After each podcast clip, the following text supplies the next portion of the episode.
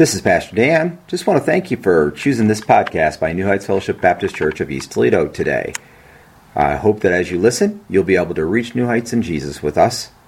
Listen during the inspirational moment time for some exciting study on behalf of a few different members of the congregation. Pastor Dan's sermon from 1 Thessalonians chapter 2. Also listen for Undo Me as performed by New Heights Fellowship Not of This World Praise Band. What a powerful uh, worship experience that was this Sunday. Thank you, God bless you, and enjoy.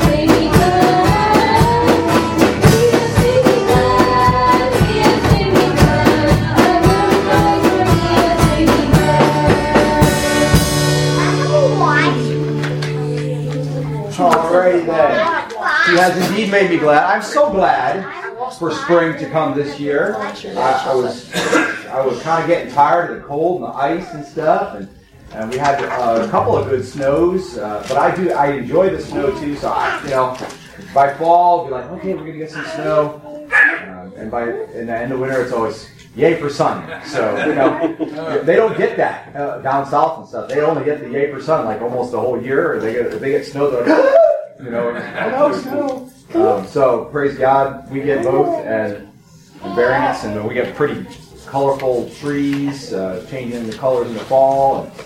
And we get a ton of rain in the spring usually. So and the tomato farmers are real glad for that. So we got some change going on. We also got folks that moved. They live in different places now, and thankfully uh, all nearby. Praise God for that. And um, watching the story at the Brister household as it unfolds and getting your stuff set up and everything. That's really awesome. And uh, Tommy got moved into the apartment and we're sharing our domiciles now. So Tommy's living in the Brister's old apartment. So praise God for that. And it's a good situation, all right? You like it so far? Good. Awesome. Um, so we're going to go ahead and pray together. Uh, there are no meetings or anything like that scheduled today, but the pantry is open from 2 to 3. Um, and then uh, next week will be next week will be the membership meeting, right? That's next. Fourth week. Next week will be membership meeting. Yes. All right. And and rapidly approaching the crosswalk. So we're supposed to be inviting people to come and march with us. It's okay. They could stay at their church. I'm not trying to win them away from their church or anything like that. They can come represent their church, wear their church T-shirts. Their church youth group can make their own cross, whatever. If you think of anybody who would take up to invite, do that. We're going to be doing the same thing through social media, texting, and all that kind of stuff. There will also be flyering dates coming in the next couple A weeks. couple flyering dates coming up, so the opportunity to come out, walk a little bit, go around and put the flyers in the neighborhood. And, um, and if you think of another way that you'd like to do something, and if you approach Alicia with it, um, she can help or I can help. We'll get it started. I got a little money. If it takes a little bit of money, you know, so we, we want to get the word out about that event because that's really glorifying God. I, I looked at one uh, somebody else is doing online on Friday, and it was pretty cool. And so I'm excited for that. I hope we'll have fun doing it. Nothing else, we'll come out, we'll glorify the Lord by marching and recognizing what He did for us, and that'll be awesome. Okay? And that's the day before Easter, which is the 17th is the day- the Saturday, right? And 18th is Easter. Resurrection Sunday, which we celebrate Resurrection every Sunday, but Resurrection Sunday, is the day of the of that we celebrate the resurrection. It's coming up fast, so be prepared for that. Okay, gonna pray real quick, and then uh, I have no idea what song we're doing next. Are we doing "I Want to His Gates" next? Is that next? Great and mighty. Great and mighty. Oh, that's what we just did. Just do it. And All it's the 16th and 17th. Sorry. 16th Saturday the is Saturday. 16th and Saturday, Sunday the 17th is Easter. Tom, would you pray for us then as we go on into the service? Dear Lord and Father, I thank you for the time and place we have to be able to worship you in a country that recognizes the freedom of religion. I pray for everyone here that we can be safe and healthy and not sick. I pray for the status of the world right now and the, uh, all the scariness going on on the other side of the planet, that you would be there and you would help that resolve in the best way possible. In your, your name I pray. Amen. Thank you. All right, so if you could please stand up, we're going to do great and mighty next, and then you're worthy of my praise after that. Great and mighty, worthy of my praise.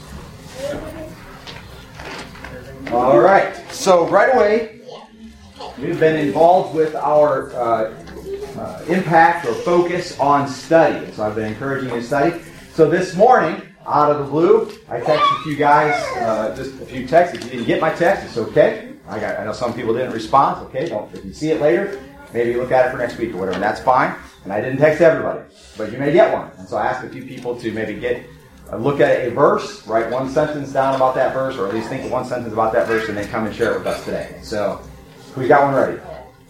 All right, Tommy first, then Ron. So he gave me uh, Luke 24, 45. The verses. Then he opened, then he opened their mind that they may understand the scriptures. I wrote that. I think this verse suggests that God is the one who brings the truth of His Word to you, and when you study, it's important to remember that.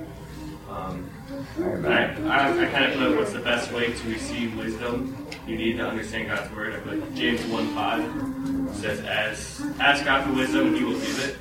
So when we study, let's not forget to stay open to God and in humility when we study the Bible. Amen. That's a good word, brother. Now listen, what he just did right there is a good example of study.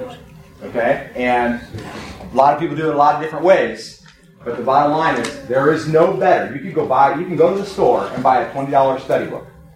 Or they'll work you through an entire book. And what they'll do is what he just did right there. You write your own stuff. You know, you don't have to spend money on other people's study books. You should have a Bible. Or at the very least a Bible app. Right? And if you don't, see me, and I'll make sure you have a Bible. I can't make sure you have a Bible app necessarily, but I can make sure you have a Bible.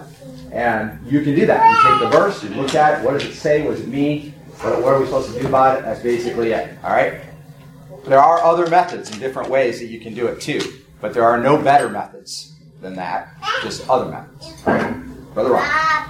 So, um, Pastor Dan gave me the verse Philippians 1:12, and he put it in the text message. But I would, but I would ye should understand, brethren, that the things which happened unto me have fallen out rather unto the furtherance of the gospel. I didn't quite understand that at first, so I went and looked it up in, in my Bible, in the NIV, and it, uh, it was a little more clear to me. Um, now I want you to know, brothers and sisters, that what has happened to me has actually served to advance the gospel. So Paul's speaking as he's imprisoned and in chains, and uh, I don't know exactly where, but maybe you can tell me. But uh, I think it was Rick from Philippi. I'm not Okay. So, anyways, um, you know, basically he's letting them know that this is what was going to happen, and and uh, that it's being used for God's benefit. Uh, Paul did not give in to self pity or complaining. He chose to see Christ in all situations, um, which allowed him to see that through his imprisonment, the gospel of Jesus would not only be spread to those that he shared it with, but also everyone whom they touched as well. Um, that is in reference to verse 13, which is the next verse. As a result, it has become clear throughout the whole palace guard and to everyone else that I am in chains for Christ. Amen. So not only are the people that are directly like over Paul uh, being affected by by his message, everybody that they tell in the palace, which is the entire palace guard, is being affected as well. It's really interesting. You may think that what you're going through sucks, and that's probably a lot of times not a bad assessment. I mean, we know what's bad, right? I got hit. I, I shared with a brother this week that felt like I was being attacked so many times spiritually this week. It was like death of a thousand cuts. It was that bad. It wasn't anything huge, but it was one thing after another after another, and then there was a couple of pretty big things. And um, so sometimes you think what you're going through is bad, but remember that it can be used to do an amazing work between you and somebody else or whatever. Uh, we are just starting to worship today. Aw, she fell bonker headed. Anyway, as we were just starting to worship today, I was thinking about that first song that we sang, and I, and I said to my, I said out loud, but I don't know if anybody else heard me. I said, until you have sung that song weeping, until you are broken over your condition and still worshiping God, you don't necessarily know the meaning of the word. And I, and I didn't, I didn't really have that thought. It just kind of came out of my mouth. And so I think we we have to see certain things in our life through the eyes of difficulty and affliction. We have to, we have to go through difficulty to understand some of what life is about and uh, and know how blessed we are in Christ. Okay. Anybody else got one? RJ? You sent me the Luke eight ten. Yep. And I'm not gonna lie, I just looked at it like ten minutes. It's okay. Go. Um, is proof positive. It doesn't take that long. it says, and he said, To you it has been granted to know the mysteries of the kingdom of God, but to the rest it is in parables, so that seeing they may not see, and hearing they may not understand. Um, I look back a little further, and it's uh, after the parable of the sower, and his disciples were questioning him, and so one of the I guess one of the things that really sticks out to me right now is how we have the knowledge. If we believe in God, we believe in Jesus as a whole, and have the Holy Spirit. We have that knowledge inside of us to understand more about the kingdom of heaven and the kingdom of God, other than people who are not saved. So we have that ability in us, but yet there's so many times where we still refuse to see, we still refuse to hear, because we have on this side we have the world pushing against us saying that what we believe isn't true and what we believe isn't right but deep down if we truly fully believe in jesus we know that that is not true although we still get stuck sometimes in those moments where we we question whether or not something is real or not mm-hmm. Amen. That's a good word. That's exactly it. I, it's a painful thing, actually, when you stop and think about the fact that during Jesus' day, there were those who were around him, wait for it, who were not supposed to believe.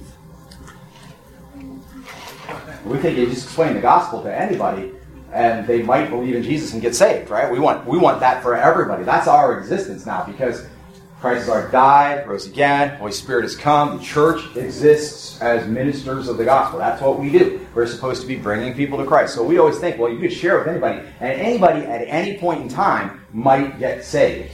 But God is still author over all that. God is still in control over all that. And there are people who are quote unquote ready to get saved, and there are people who are not ready to get saved. And it largely comes down to whether they understand and believe or not. And I'll, I'll never forget right before I got saved, as I was actively, I had begun my search to actively come to God. There were literally truths that the pastor, the people, people at church would preach, the pastor or whoever had come to preach, or things I read in my Bible, and I'm going like, I, I can't understand this. I just don't understand. I could tell. I mean, I did. I've been through school and read and studied and like that. I knew what I knew and I knew what I didn't know, and I would read it and go like, I, I just don't understand this. I can't get it. So if, if this works for you, if you're reading your Bible and you can read the Bible and understand it, don't take it for granted. That is a gift from God. Okay? If you're saved, you believe in Christ, when you read your Bible, you go, yeah, I get that. If you actually do get it, you understand it, and can apply it. Do not take that for granted. And if you're not going to take it for granted, then we're back around to study your Bible, write something down, and I would suggest share it with anyone who will listen. You literally could go, we leave here today, uh, you could write something down out of the sermon, or if you want, don't want to, don't want to do that, then Monday morning you could write something down out of your study Monday morning, and then you could all week long, Monday, Tuesday, Wednesday, Thursday, you could come up with a little question, like out of the verses that RJ just read. You could say, you could go to everybody that's in your friend group, everybody that you work with. You're like, hey, you know, I, I, I did this little study the other day, and I got to thinking about this. And I, now I'm polling my friends and my family and everybody. I want to see everybody, what do you think about this? And you could say, out of that verse, do you think the Bible is hard to understand? Okay? And they would answer you because you, you know that, right? They know you by name. They don't care. No, no, nothing is really at stake. So they'll answer you, yes, I think it's hard to understand. No, I don't think it's hard to understand, right? Then out of that, you've begun a spiritual conversation with that person. See, the disciplines work together. The study fuels everything else. I was uh, in a men's pastors group um, which uh, that's redundant to say, but I was in a pastor's group uh, about uh, 10 years ago. And we were, it was like 10 a.m. on a Thursday morning, and we were sitting there, and we were going to pray together and stuff like that. And, um, and I, at that time, I was doing what I'm doing now, what I've been doing for the last two months, which is doing study every morning before I do anything else. Praise God. All, all glory to God. But anyway, and so every morning I was just about getting a sermon. You know what I'm saying? Like this, like uh, this morning, I, I, my study followed up on what I'm going to preach today, and so it added something to my thinking about the sermon. Last week, on Thursday morning, I got the entire sermon in less than an hour, right, studying my Bible. And so I'm in this pastor's group, and one of the guys says, you know, I just want to be out in the open, put this out there and explain this. He said, sometimes I have a hard time writing a sermon. Like I'll read my Bible, and I'll read whole chapters, I'll read I'll read a whole book of this or that, or I'll just read vast stretches, and I can't find anything in there to preach on. And when he said that, I was like, oh, that's so weird. That's so different from my experience, right? So uh, what RJ just read, is there anybody in this room, and let's be really realistic, is there anybody in this room, if he, if he said what he just said, that couldn't go, well, there are roughly three main things in there that really we need to hear, right? And you could do that, couldn't you? If you really had to, so take a piece of paper and a pen and go and say, well, he said this. If I was going to tell somebody what he said, I'd say he said this, and say he said this, and say he said this. And then you pray over the three things and go, oh, that was not that important. He did say this. And now you have three things, right? You're halfway to writing a sermon. The disciplines all work together. You're going to pray right? You're going to pray for your family members. How many people in here? Uh, this is this is interactive. Okay, this is us working together as a group to figure this out. I don't know the answer to this until I ask it. All right. How many people in here this week have prayed for somebody in your family, either out loud by name or in your head? Raise your hand. Okay. It's okay if your hands down. Hands down. Not the spiritual. You can put them down. Okay, not the spiritual discipline impact on prayer, but let me tell you, you really probably should be praying for your family. But so let's say you prayed for your family this week. Now, if you did the study that we just heard about, any of these, right? So RJ's study on understanding. You praying for your family, like I pray, I've been praying for my wife like three to five times a day that her neck and, and shoulder would be healed. Okay? But now I did that study. Do I not now also need to pray that she would understand God's amazing grace? that she would understand the mysteries of God, that she would be able to live out the, the amazing thing God was doing in her. Or, based on the study, if I did the study that Ron did, could I not, would not be right to pray that God could use what she's going through to spread the gospel? Right? So you can do that, and you just add, add it in. And if you just pray, I'm, gonna, I'm just being transparent. If all you ever do is just pray, God heal those people who are sick in my life, just pray, God heal. There's nothing really wrong with that. But it's about like dipping your toe in the Atlantic Ocean. Anybody here ever go to an ocean and you got there and you didn't get in it at all? Like you didn't get wet, and didn't get sprayed, didn't put your foot in, didn't take your shoes off and walk in the water? Nothing? I mean, you go if you're to drive 2,000 miles to go to the ocean, or 1,000 if you're going east, right? If you're going to drive 500 miles to get to the ocean, you're going to interact with the ocean somehow. Well, that's what it's like when we pray, and we the study infuels our prayer. Worship. How many songs of all right, worship leaders especially, how many songs of the songs we just sung are based on Scripture? We sang what? Three? Three songs? How many of the three that we just sung are based on Scripture? Does anybody know for sure? All of them. Okay, Alicia says all of them. Do we, do we concur on that? I think they all are. Now, based on all three of those songs, right, this would be easier if they were in order, but we, we, we, we changed the order today. So we, I will enter his gates, great and mighty, and you're worthy of my praise. Okay, all three of those songs are based on Scripture. Now, could anybody find any of the verses in their Bible that go with those songs? The answer is yes. Every one of you could do that. All you have to do is look up the word gates, or great and mighty is actually a phrase that comes out of the Psalms, right? Or worthy and praise. Just look those words up in your Bible and you can find them. And then you can study the verse. Now, if you if you happen to study the verses that go along with those songs yesterday, that was your study, and then you came in here today and sung the songs, would the songs seem different? They would. You'd be looking at them through a completely different lens, right? RJ has had, and a number of guys in our church, there's a bunch of guys in our church, right, that have had a bunch of training with cars. They've done all kinds of stuff, fix all kinds of stuff, all that kind of stuff on cars, replace stuff, fix stuff, whatever.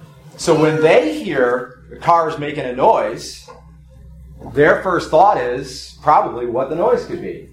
When I hear the cars making a noise, I don't have a clue most of the time. you know what I'm saying? So because because they were trained in cars, they know that kind of thing. So they might already have like three ideas in their head of what it could possibly be, or they might go, "That's definitely this," and you're out of luck, man. Your your engine's going out, you're toast. If that's what it's doing. But I'd be going like, maybe I just need an oil change. You know what I'm saying? Or what I really need is get RJ or Tony or somebody to look at my car, right? So it, it totally changes the way you do the rest of the disciplines. It's the fuel, yet it's the governor, yet it's the the steps, like how do you do it? It's it's all in there. There, I, will tell you right now, there is nothing that we do on a Sunday morning. Nothing, not one thing. People will tell you otherwise, and if they argue that, they tell you otherwise, you need to be ready to correct them. There is nothing that we do here on Sunday morning that is not biblical. Nothing. Some churches all, all dress up, right? They all dress up on Sunday morning. We don't all dress up. Was either of those things wrong? No. Not really, right? Not, they're not wrong. Because God's really concerned about what you look like on the inside. That's really what He's about. So that's just fine. So somebody will try to come and say, no, you have to go to church dressed up. That's biblical. And you can say, well, no, I, you show me where that's biblical because I know it's not there. Right? And so on. Tithes and offerings, absolutely biblical. First 10% of your income goes to God. After that, it's an offering. If you give 5% of your income, that's not that's not an offering because it's not the first 10%, and it's not a tithe because it's not the first 10%. It's, it's part of a tithe. It's part of a tithe until it's a tithe. That's biblical. It's Malachi 3, Jesus speaking of tithes. It's, it's in the scripture. Singing praise. We have worship leaders. In the New Testament church, they had worship leaders, but it wasn't structured. Right? In the early days in Acts, they didn't have that. It wasn't They had some little girl or some guy who happened to be able to sing, had a nice voice. And he'd get up there and he'd sing. And he'd say, Okay, now repeat after me. Come on, sing the next verse. It's changed a lot, but it's the same exact thing right? It's all biblical, and study fuels the, everything that we do. Joe, quick. Um, so on YouTube, I found this video. There's this um five-year-old girl that sung "Ten Thousand Reasons" the entire oh, wow. song. Wow. And it's amazing what the little kids like her could do when they're not when they know when they don't even know what they could go what they're gonna go out to be. Mm-hmm. Amen. And if you think about it, you can find a verse that goes right along with what you just said. That's all I'm, that's all I'm saying. So maybe next week I'll do it again. But here's the here was the object lesson of the whole thing. You don't need me to do that. I mean, I'll do it if you want me to. I'll send out a few people every week and whatever. But we came in here last week and, and I'm not chastising anything. We came in, nobody really had anything to share. And so this week I made sure I stacked the deck. I wouldn't say cheated, but I stacked the deck, right? And I and not everybody I sent to was able, and I did not send to everybody. There's a lot more people that could do it. But you don't need me to send you something. All you have to do is you literally could go like, okay, I am going to have something to say about this. That's all you got to do. Right? Read one verse or a little paragraph or something and think about what you would say about it if you were And then I encourage you to use it. Like what we preach about today, Brother Tony Tate does this. He's not here because he's, he's having a little bit of a difficulty at the moment, but he may be here yet. But um, I would encourage you to then, out of whatever you study or whatever you hear in the sermon or whatever you do on Tuesday night, which is Tuesday night, this Bible study, we're almost done with it, but it's been awesome. It's been amazing. Um, whatever you do, then that you can take to your friends and family, wherever. And like, well, I know the ABCs of salvation. I, I would love to to take the ABCs of salvation to every person who doesn't know Jesus and share them all the time. And we all know that just doesn't work, right? But you need to have something to talk to them about that will lead to that conversation. Study something, make a little note for yourself, and then go ask them, just what do you think about this? Or get one question out of it to ask them, and then that's your conversation to lead to sharing the gospel. When we use the spiritual disciplines, we will see people get saved. That's the bottom line, including us. Including us. Because it's required by the Lord. All right, so we're going to pray together. Uh, I would ask you to remember um, Miss Sherry, she, the pain today is in both of her arms, and so that's a relatively new development and not a good situation. And so, just pray, you pray for her. Amalia is sick, was throwing up, so remember remember her. Uh, as you can see, Carson is feeling much much better, but I'm sure shared whatever it was that he had with his mother, so that's kind of how that goes. Um, and then uh, Miss June uh, has been going through a lot and still really needs to free herself from smoking and be able to get the surgery that she needs for her back and do the other things she needs to do. And uh, Stacy uh, has a thing in her head, uh, physical, would they call it a tumor? Is that what it's called? No, she's a, she's a, she, uh, I really don't know the cause of it. She just she started having seizures as soon as we moved in our house. Okay. I mean, and they would keep she's been having seizures at night when she sleeps. So they would change her medications around and stuff. And so it's, her head, Trying to get like, that. she's like, Yeah. Okay, so pray for her. And then pray for Perry, um, because he's got blockage in his heart. And there are others as well. I'm not trying to, it's not an exhaustive list, but let's pray for one another and lift each other up. Yes. I feel wonderful today, man. Praise God. Praise I God. think, man, I can't All right. explain that, man. I woke this morning, I was, I'm not, I, was, I walked into the church, it was like, what's going on? Know what I mean? Hey, like, praise the Lord. today, you know, who knows? But today I feel good. Listen, I'm praying that this morning the uh-huh. Lord cleared a percentage of the blockage in your heart, and this is going to be like this every day going forward. That's what I'm praying. I pray that's true. All right, let's pray together. Father in heaven, you've heard these names as they are called. You've heard these brothers speak on your word. We ask you, Lord, to add blessings to the speaking of your word, add blessings to the people who come looking to you. We look in solidarity, we look in unity, we seek you together today. In this room, there are the smallest children who have no clue what's going on, and the oldest, longest living of us. We're calm, and yet, just under the surface lies that frustration because, Lord, the world is not going in the way that we would like it to go. We're struggling with this or that or the other thing. We know that's all part of your grand design, that you are infinite in living, power, knowledge, design, giving, loving. Lord, you are infinite in all good things. We also know that your wrath is a very real thing. For those of us who are going against you, not doing what it is that we should do, we understand that we are under chastisement. For those of us who see it in the world, we see so much going on around us in the house next door, across the street, on the news, it's everywhere. Lord, that there is so much unrighteousness. And we could sit back and we could judge that and we could say, hey, that's at least it's not I'm not that bad, I'm not like them.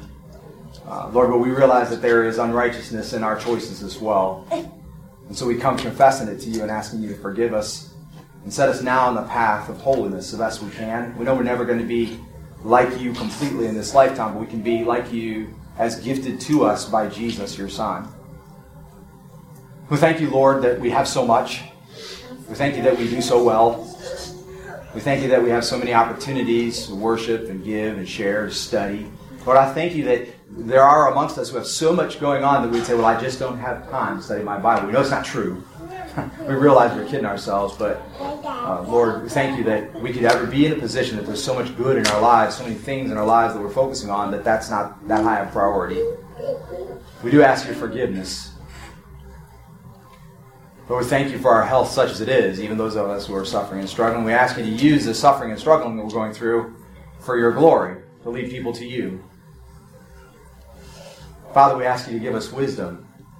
Please open our eyes that we may understand your word, that we may live according to your word. I love that word understand because it means to stand under. Lord, help us to stand under your word today and be the church as you'd have us to be.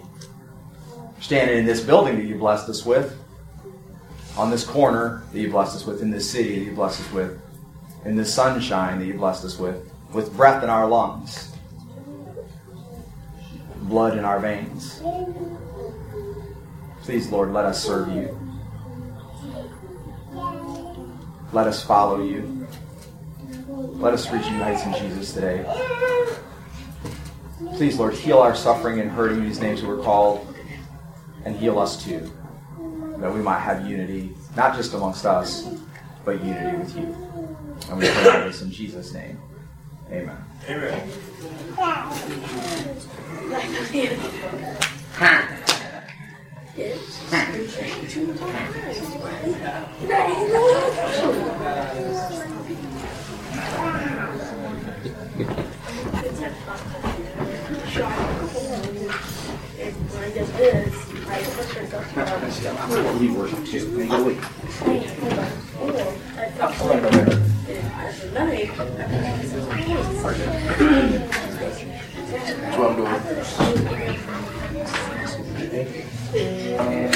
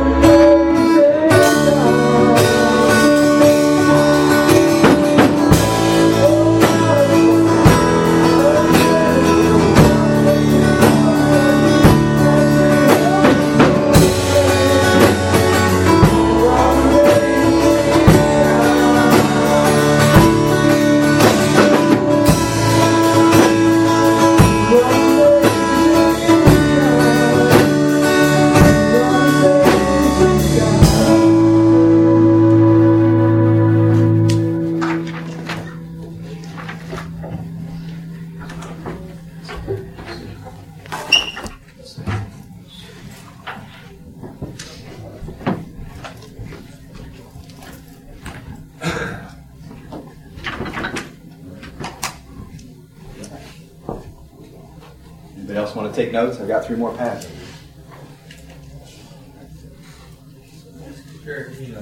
All right. He's on the right with you.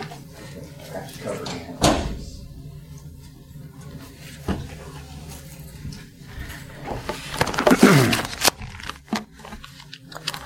That reference actually is 1 Thessalonians 1 8 through 2 12. So don't think you're getting off like a 15 minute sermon or anything here. We don't, want to get your hopes up.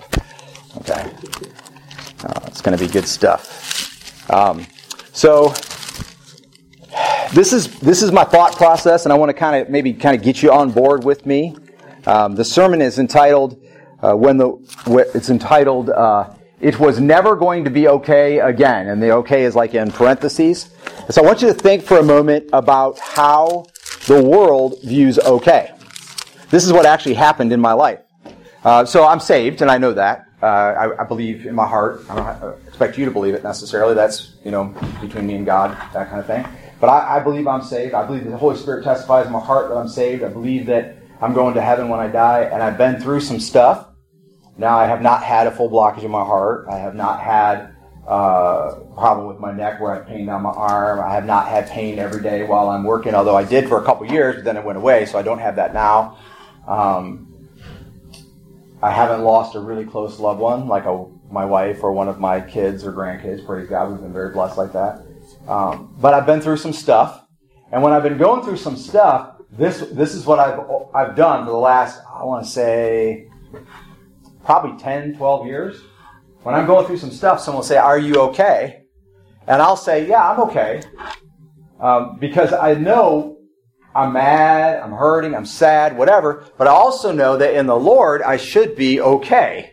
Right? So I went, uh, for example, I went to my doctor when I was living in Perrysburg, and I was I was struggling with some symptoms like depression, and I, and I, I later found out that my actual problem was more physical, and I had anemia, which is when uh, you don't have enough red blood cells or iron or whatever in your blood, um, and so I, I, was feeling weak, and um, she said, Is there any possibility you're depressed? And I was serving the Lord And at that time. I think it was when I was a deacon, but I, I may have been, no, because when it was after I came back. So I was called to preach the gospel, and it was right, right about the same time or right after we had started planting New Heights. And um, the doctor said, Is there any possibility you're depressed? And I said, Oh, no, I'm okay. Because my logic was, and she said, Well, and she said this, and I understood what she was saying. She said, uh, Well, it, it could be that you're depressed. You understand that, right? She said, just because you're a Christian and you know, called in the ministry or whatever like that doesn't mean you can't be depressed. And which is true, because we all can get depressed. Anybody can get depressed. And the real problem is not whether or not you get depressed, it's if you stay depressed for too long, because once you get stuck there, it's hard to get out. And it takes some, some process, some work, and sometimes some medicine, some counseling, whatever, to get out of being depressed if you stay there for too long. But I was first operating under the principle you can't possibly be depressed if you've got the kingdom of God, right? And you're a child of God, can't possibly be. And then she burst my bubble and said, no, you can be. And I said, well, yeah, that makes sense. You can be.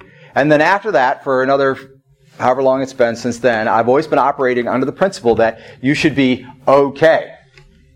If you're a Christian and you're going to heaven, no matter what you're going through, and I kind of get that out of Philippians 4, Paul's talking about, I have learned to be content in all things, whether I have much or I don't have much or whatever, right? So you should be okay. Well, I'm here to tell you today that that is a falsehood. I was wrong. Um, in fact, the term, the topic of the sermon is, it's never going to be okay again. All right? So grab your Bibles, if you will, and maybe take a little breath in your lungs and go with me as we go to 1 Thessalonians chapter 1. Amen.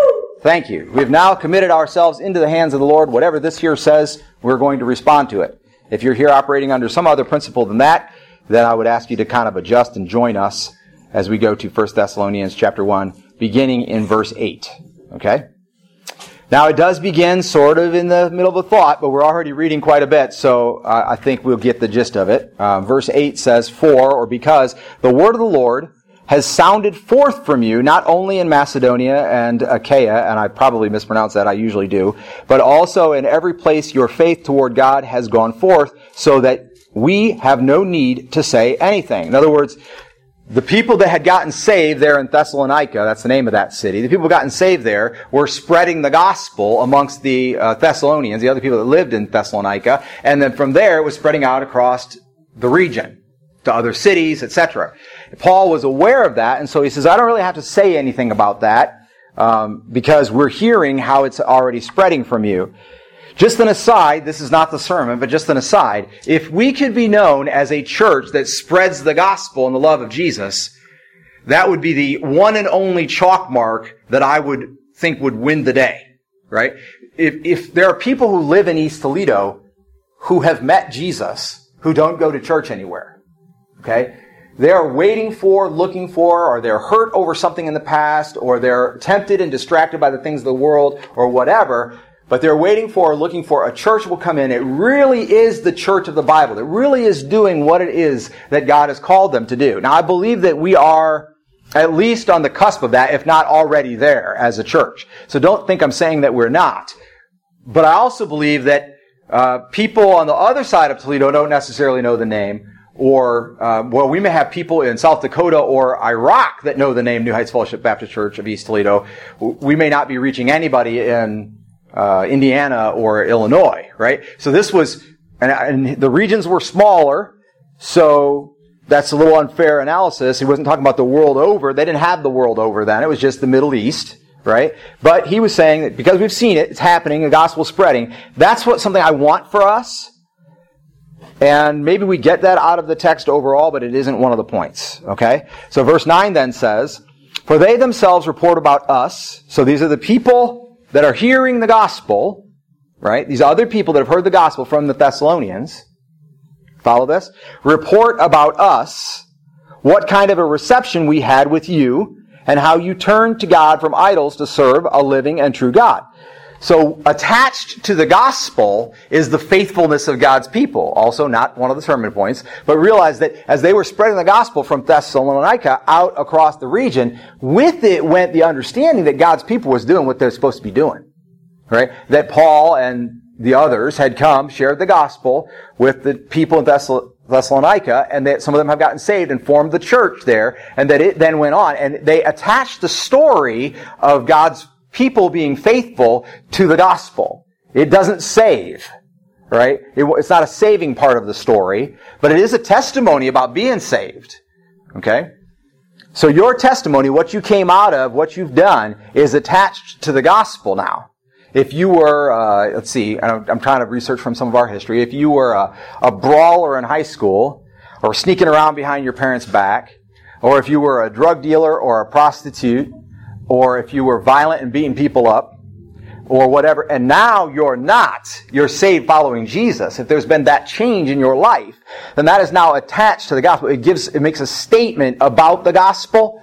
It is a witness to the gospel and it is attached to the gospel in the sense that if I would, when, if I go out and talk about our church, and I don't name names, and you're probably glad for that, but I don't name names, but I tell them that we have a drug dealer, I tell them we have a prostitute, I tell them we have a registered sex offender, I tell them that we have former military guys who had real you know, have, have had in the past issues with anger. Uh, I tell them that we have a, a, guy who went through high school, and I'm talking about me, of course, when I say this, but I don't tell I don't tell my name either. But I'll tell them that we have somebody who used to fight all the time, was in trouble all the time. That we have thieves and liars who are saved and no longer those things. Because that's the kind of church we are. And it's attached to the gospel. If you tell people, I have accepted Jesus Christ, I'm living for the Lord, and you're living and you're all kind of like clean now, then they're not going to go, oh, well, God really did a mighty thing in that person. They're going to say, well, so, you're all that in a bag of chips. I mean, I see you're on a, you're up on cloud nine. You're you're set up on a pedestal. You're so much better than anybody I know. So of course you're living for the Lord. But then when you throw in the fact of what you used to be, that gives testimony to the power of the gospel. And what Paul was saying was, we've heard it, that testimony, not, not about the Thessalonians or Thessalonians, but about Paul and those who came to them. We've heard the power of what God did in the testimony. Okay? That's what he's saying. Then verse, well, let's go back to the beginning of 9. For they themselves report about us what kind of a reception we had with you, and how you turned to God from idols to serve a living and true God. So they were worshiping false idols. They had other things that were important put up on a pedestal like God, and they put those things away and focused on God from that moment on. And it's in the testimony of the other people in the other parts of the region that Paul says he hears this. It says, a living and true God, and to wait for his Son from heaven, whom he raised from the dead I, I just got, I'm going to say to you that the word wait there is probably the most difficult and challenging word in the gospel. I was putting Ari- Ariana to bed a few nights ago, and we were talking about when Jesus comes again, and we're talking about how, and she said, well, um, you know, one day we're all going to die and go to heaven. I said, well, not necessarily. And she said, well, no, that's true, because if Jesus comes again, then we won't die. And she said, Teddy, I really want him to come. She doesn't want to die. I don't want to die. If you want to die, I suggest you see a psychologist. I might be able to help you a little bit by introducing you to Jesus, but the bottom line is people don't want to die. No one wants to die. I don't want to die. And so I would like it if Jesus came again before I died, even though I know that that will be an end to the people getting saved. And I explained that to her, and I said, but, you know, Jesus really wants to see everybody get saved. And I, and I said, he's not slow like some count slowness, but he's patient that all men may come to repentance. And he's patient with us. So we're supposed to be living for Jesus so that others can come. All right? And so the point is, we are waiting, and it's painful sometimes, and I get that. We've talked about that, for Jesus to come from heaven. That Jesus whom God raised from the dead, he says, that is Jesus who delivers us from the wrath to come. We remember the wrath to come. Listen, ain't nothing you've been through that compares with what would happen if you made it to Judgment Day and don't know Jesus. right? And so I have I have saved for vacation, and when the first day of vacation come, I've, I've had my vacation canceled. Even though I saved up money, we had to get our refund our deposit from our cabin in Tennessee during COVID because we didn't get to go, and it's saved. I, we're all excited. Get some time off work, get out of town. It's beautiful in the hills of Tennessee. It's going to be wonderful. And then to find out we can't go because of COVID, because the place is closed, everything's closed, right? But I also have saved for vacation and got to the first day of vacation, packed up the vehicle, which is always a lot of work, and get in the vehicle and driving. And we turn on 75 south most of the times. We're usually going south, not always, but a lot of times. And we're going south, and I sing, southbound and down, picking up and trucking. And they all chuckle because they knew I was going to do it. And we go. And the sun is shining, even as if it's cold outside, the sun is shining, it's always shining. And we go on vacation. When we get to the day of judgment, you're going to be looking at what could have happened that day how bad it could have been, and you're going to look at your aches, your pains, your your struggle with lust, your temptations, your family broken relationships of people who lost loved ones that died and you were mourning their loss.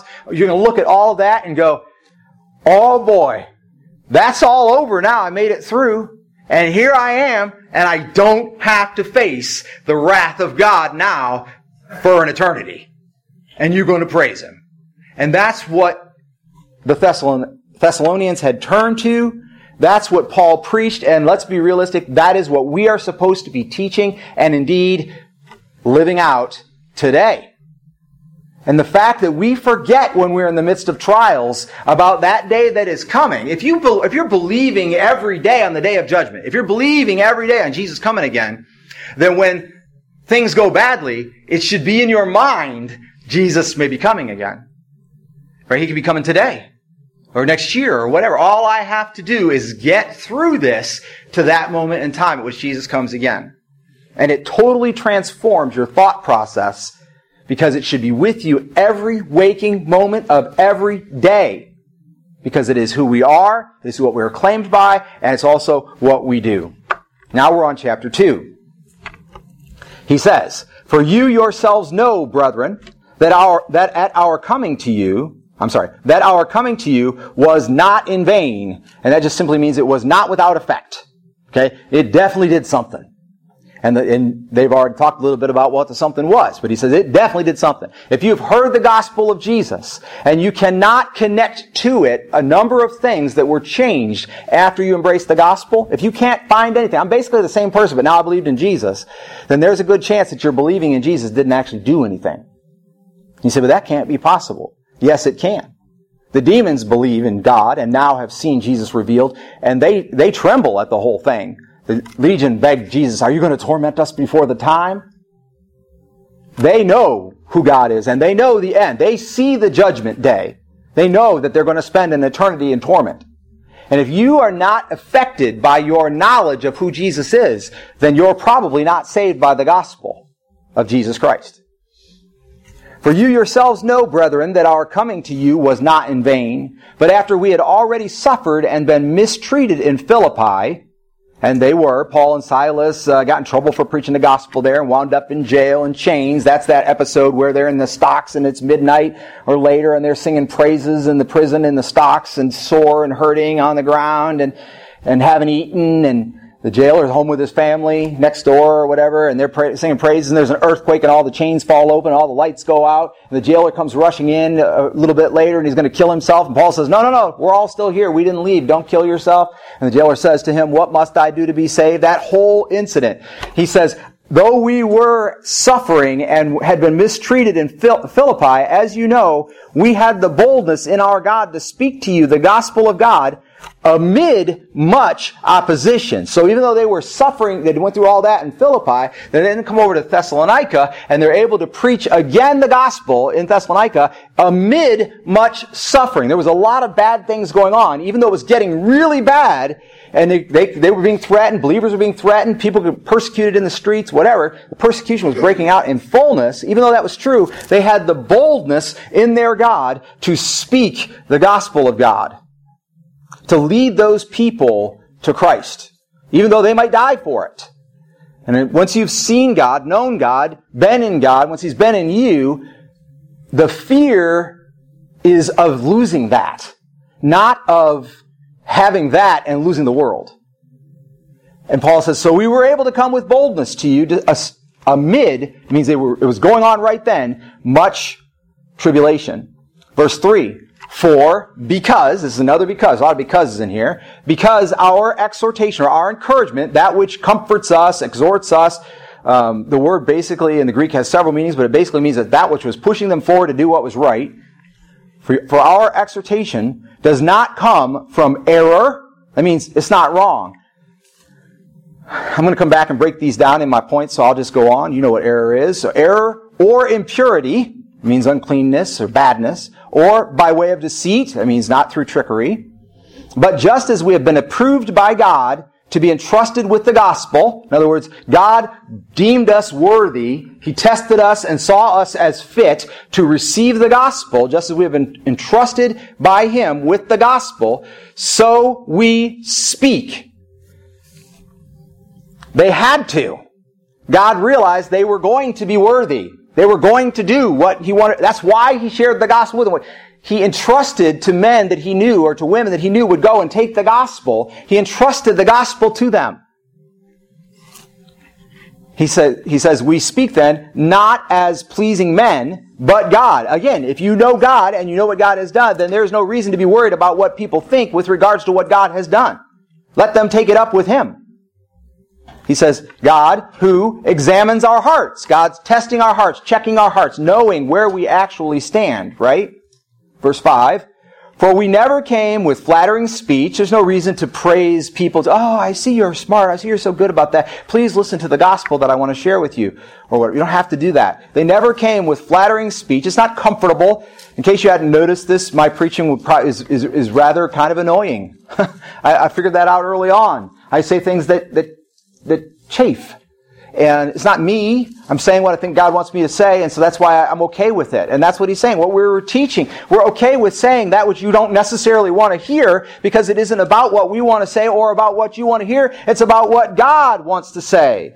And God will examine our hearts. So if I stand before you and I'm gentle with you to the point that I don't share the gospel, I'm doing you no service. If I would come in here every Sunday and preach a, a fun-loving gospel, we might get a heck of a lot more people to come, but I'm doing you no service. There's no growth in that, and Paul said that too. God examines our hearts, verse 5. For we never came with flattering speech, as you know, nor with a pretext for greed. It's not, it's not, it doesn't benefit me. Right? God is witness.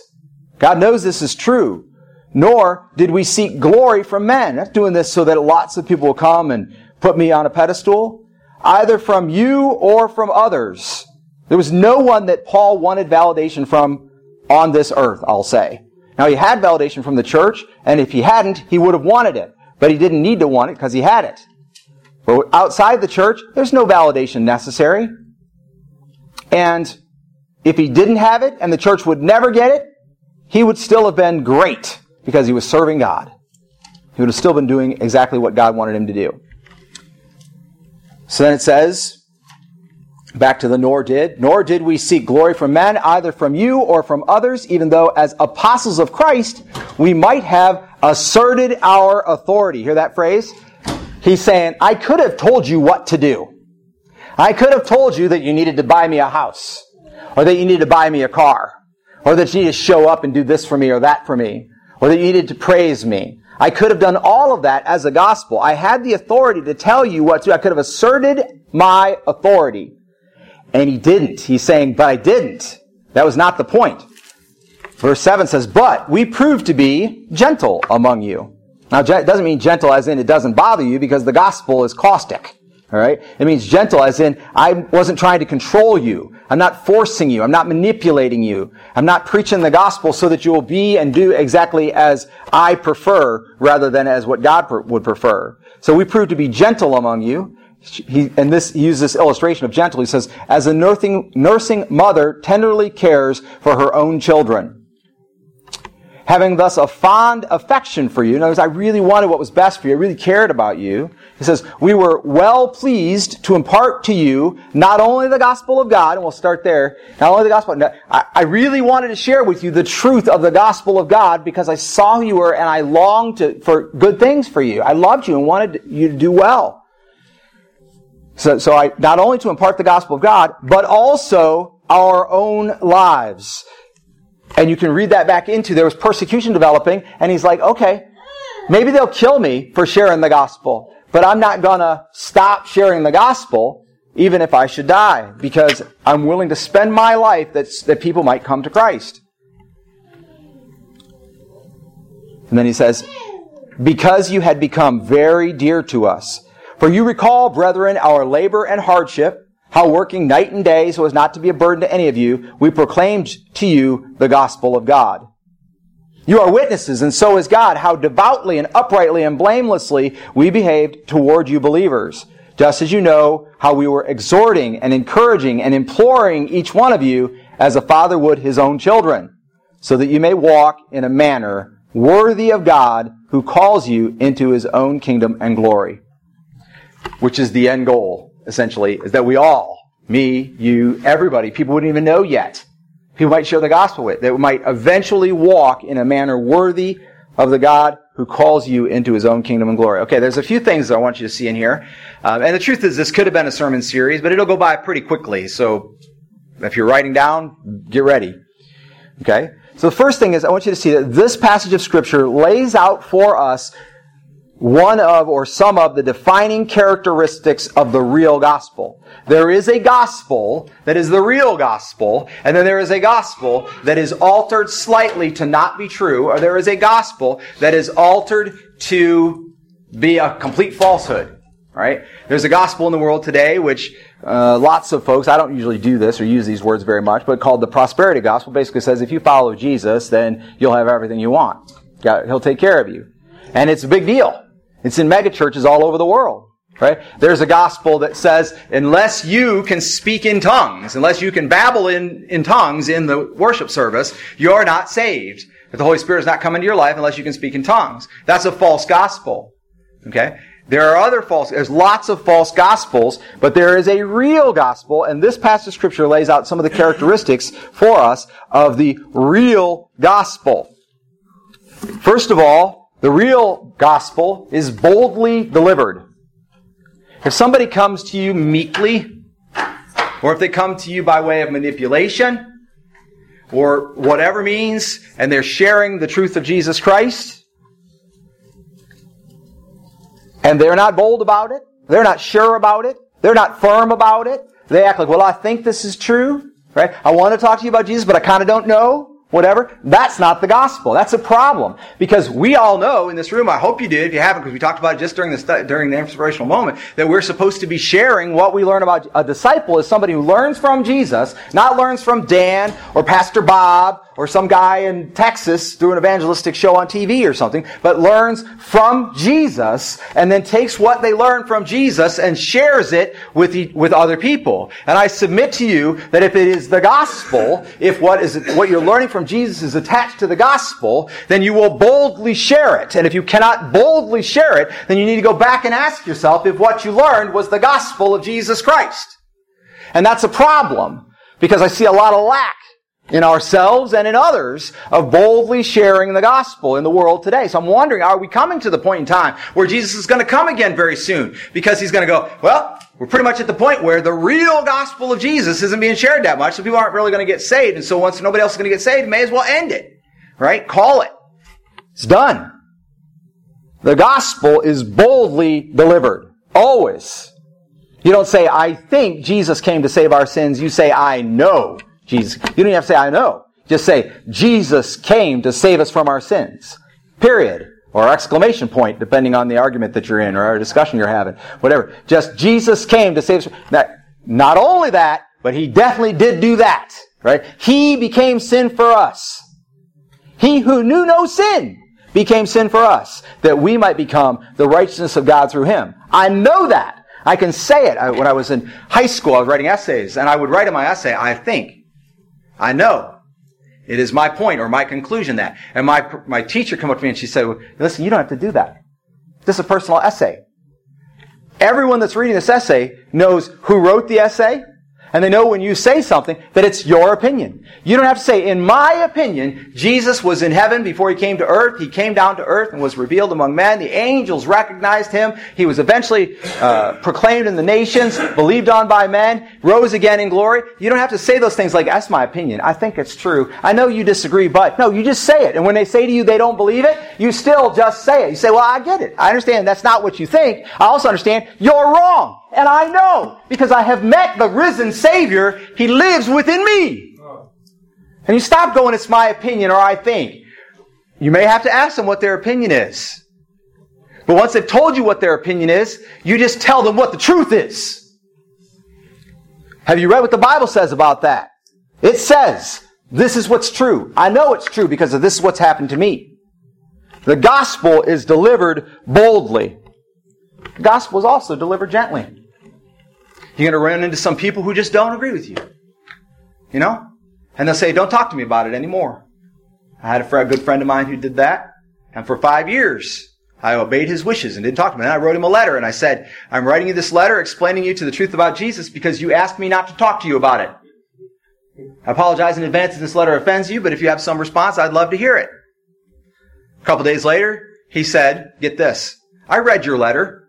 We can talk about that some more. See? It was delivered gently. If they don't want to hear it, they don't have to hear it. But if they've never heard it and they don't want to hear it, they do have to hear it. You say, I understand you don't want me to talk to you about Jesus, but I need to tell you just one time. I don't want to hear it. Okay, then listen. If you're not going to even hear it just one time from me, if you will not, you will not understand or care about what I believe in at all, then you and I are done. Shake the dust off your feet and walk away.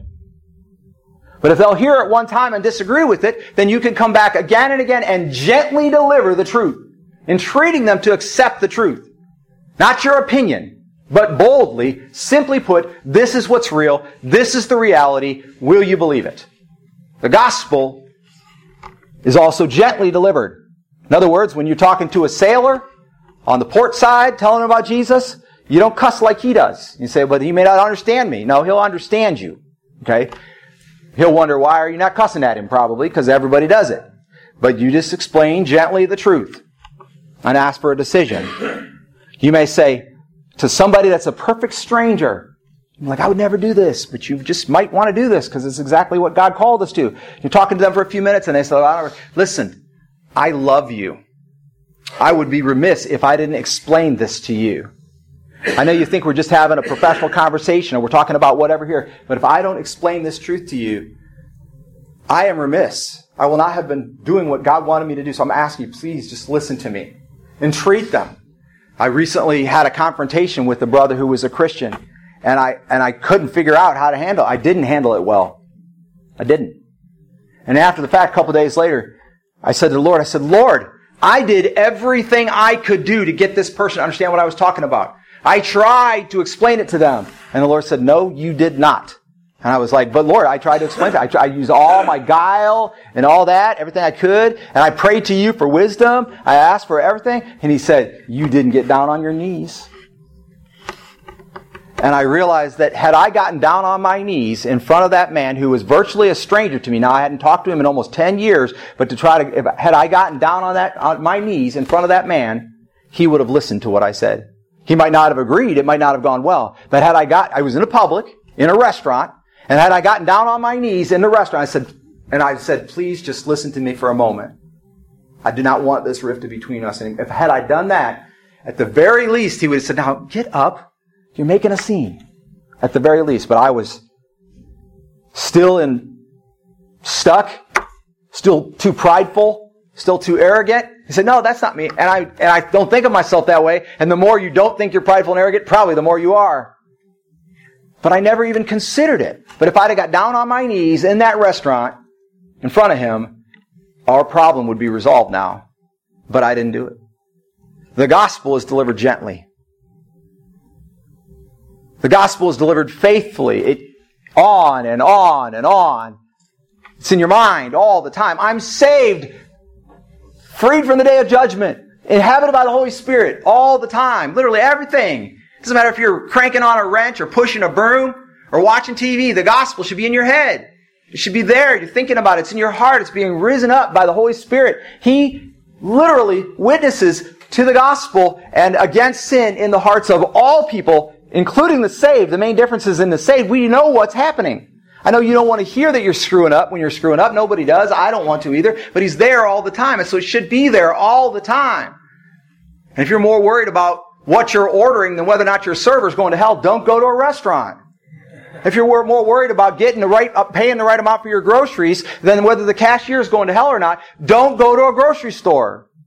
Pretty soon you'll be a recluse. And it'll be the opposite of what Jesus called you to because he said, my power will come upon you and you will go and be my witness to the nations. The gospel is faithfully delivered. You know somebody who has said they don't want to hear it and you've not talked to them about it for a long time, or they're just clearly live in a lifestyle that's contrary to the gospel, and you're not talking to them about it. But the gospel is faithfully delivered. You might have to say something like, well, you know what Jesus would say about that? And they'll go, yeah, yeah, I don't want to hear it. But at least you brought up the name of Jesus. You did something. What is going on with this gospel of ours?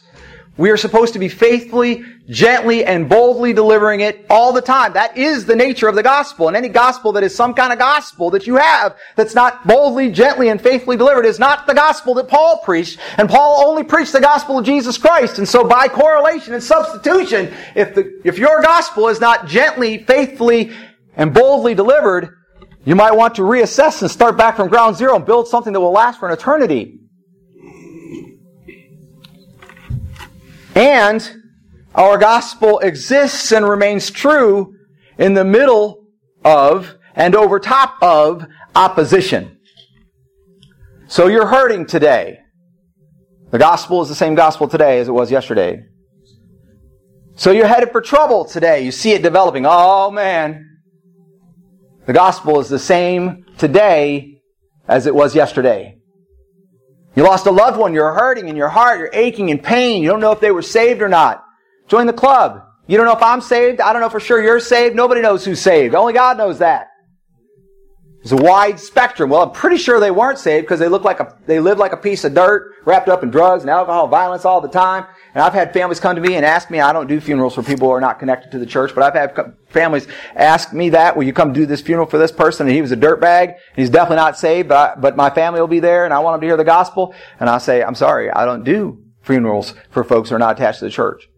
So you need to be in a church. Have your pastor do it. Well, I'm living for the Lord, but I'm not in the church. Well, you know what Jesus says about that, don't you? Well, yeah, I know what he says, but I, I don't go to church because I don't need that. And I say, for all I know, the person you're talking about that was a dirtbag wrapped up in drugs and alcohol is just as saved as you are. Because you're telling me you're not in the church. You're telling me he's not in the church, but you're telling me about his sins. Shall we talk about yours? It's bold. I try to be as gentle as I can, and the truth is sometimes I don't say it because I'm a coward inside, other than in Christ. When Jesus speaks through me, the gospel is boldly, gently, faithfully delivered in the middle of all opposition and over top of all opposition, or it ain't the gospel. And this chastises me as much as it might anybody because I've gone to the grocery store in the middle of my most difficult days and never mentioned how blessed I was, never mentioned Jesus, never mentioned God, never shared the gospel. I gotta get myself, I'm going to get paid. Okay, put your card in the machine. Okay. I couldn't tell you the hair color of the person who rang me out. Because I've been in the middle of opposition and I have dismissed the gospel offhand. And having seen this in the text, I'm telling you right now, I have repented and I pray it never be so. Because the gospel of Jesus Christ is boldly, gently, faithfully delivered in the middle of and over top of all opposition, or it is not the gospel of Jesus Christ. Maybe it's the gospel of Jesus Christ from Mexico. But it ain't the gospel of Jesus. Unless it's boldly, gently, faithfully, in the middle of and over top of all opposition delivered. And I will not be ashamed of the gospel of Jesus, because in it is the power of salvation. Secondly, in this text, that was just the first one, the real gospel. Secondly, we keep, we keep going gently and boldly because, need a little encouragement, don't we? Because like, after that first one, I'm like, God's got to help me. Because next week I'm going to be having a rough day and I've now committed to share the gospel or talk about being, like I always use the, I'll say people, how are you doing today? And I say blessed. And I've had people go right from there to, let's talk about Jesus. Saved and unsaved people both. Because they know the word blessed is a Bible word. It's like a trigger, right? One was one old lady. She's probably like 75 years old, but I, uh, she was working as a receptionist at the dentist or something. And I said to her, uh, she said, how are you doing today? And I said, I'm blessed. And she said, oh, I like that answer. I like that answer. Let's talk about that. Just like that. And it turned out she was already professing Christian and saved, and she's a member of something, something Methodist church or whatever, and, and we agreed to meet at the tree when we get to heaven. We keep going gently and boldly because, number one, our encouragement to us and from us has these traits. Number one, it is not based in error. Listen to me, I'm going to say it. Probably never said it. This is the simple truth. When there was no mediator for men, when there was no one who could go to God and say, forgive them for what they have done, no one was left. Moses did it, Abraham did it, but now no one is left. There was no righteous man anywhere on the earth left that could go to God and say, please forgive them for what they had done. God himself came in the flesh as Jesus Christ the Son, lived a sinless life, died on the cross, a sinner's death, though he was found not guilty by the only person who legally could have put him on the cross. He washed his own hands and said, I will not be guilty of the sin of this, uh, the blood of this man because he is, he's done nothing wrong to deserve crucifixion. But he turned him over to what should have been his own people. You think you got a problem with your own people? People look down on you, people give you trouble, people make a space between you and them. You think a pro- his own people took him to the cross using the guard that had been assigned to the temple, Roman soldiers, and they crucified him until to take a breath, he had to push up to exhale so he could get another breath as his ripped open back ground along the cross. I get it. It's crucifixion. Jesus died on that cross. 100% absolutely certain. To be sure, when they came and checked him, normally they'd break your legs so you couldn't breathe anymore and you die pretty quickly after that, like within a minute or two. But they didn't have to break his legs because he was already dead. He was a Roman, trained Roman soldier who knew he was already dead. But because he could not risk, because if that man comes out of that cross and is somehow resuscitated, that Roman soldier sacrifices his life. And because of that, because he couldn't risk it, he ran his spear through his side into his heart and penetrated his heart and outflowed blood and water. Water first and then blood. And the doctors of that day couldn't have explained it to you, but we know it's because around your heart, when you're under extreme duress, water develops. And so when he punched that spear into his heart and pulled it back out, the water came out first and then the blood. In that order, in the text, because they couldn't know why, but that's what happened. He died on the cross, not when he stabbed him in the heart. He was already dead. Then, Joseph Arimathea came, claimed the body. They took him to a grave that he had set aside for himself and buried him there, put him in the tomb, but it was getting dark and going into the, the festival Sabbath and they couldn't do any work, so put him in the grave. But didn't stay in the grave. On the third day, he rose again, came back to life, was seen by many, hundreds, thousands of people, teaching at one point in time, 500 people at once, staying with the disciples for 40 days, teaching them everything they needed to know to, to, to start the church. Then ultimately in the garden, they stood there and they watched him arise into heaven until he was blocked by a cloud, the scripture says. While they were standing there still gazing into heaven, two men dressed in dazzling white clothes came and said to them, Why are you standing here staring up in the cloud? Don't worry about it. Just as he left, he's going to come back. It's going to be a big deal. You don't have to stand here and wait. It ain't going to be right now. Go do what he told you to do. And then they went and they hid in the upper room because they were afraid themselves of being crucified or persecuted to that. And they hid. But then on Pentecost, they came out and they, they preached to a crowd of people of all kind of mixed people who had different languages from all over the place and couldn't possibly understand them. And they said, this is what happened. They told the truth. And all those people who didn't speak common, which would have been Greek, they didn't speak a language that could be understood, like English in America, now spread throughout the world. They didn't have that language. They understood in their own language. And that day, 3,000 people were baptized, men, plus how many other women and children. And then they went back to cities all over, everywhere, because they were there for festival. They left there and they went everywhere. And they started to share the truth of Jesus Christ, that He was God in the flesh, died on the cross, rose again, proved once and for all the death of sin. Sin itself was dead. Rose again to prove that there is resurrection. Listen to me. That's all true. It's all true. Every bit of it and more. The gospel of Jesus Christ, we keep sharing it faithfully, boldly, gently, in the middle of opposition and over top of opposition, first of all, because it is not based in error. There is nothing wrong with the truth. And if the world is trying to do away with it, that only proves how valuable it is. The truth is the truth. And if you want to take the gentle out of it and be a jerk, if you want to take the boldness out of it and be a coward, if you want to take the faithfulness out of it and be lazy or distracted by the world, you're too busy, you want to go camping, you want to go to Cedar Point, you want to go to auctions, you want to go to flea markets, you want to go to the gun show, you want to go to your, work on your car some more, put on some new tires, you want to, you got things you got to do other than share the gospel? That gospel is in error but the gospel of Jesus Christ is not. The truth is the truth. That gospel is also, and therefore we can proclaim it this way, not based in impurity. I mean, let's get real. I'm gonna, I want to say this to you about me, about Dan Stevenson. Literally everything except for the gospel of Jesus Christ and the fruit it has fostered Everything except for the gospel of Jesus Christ and the fruit it has fostered that's in me is in impurity. Left to myself, I would have ruined my marriage. Left to myself, I would have spent years wrapped up in pornography. I would have been with other women.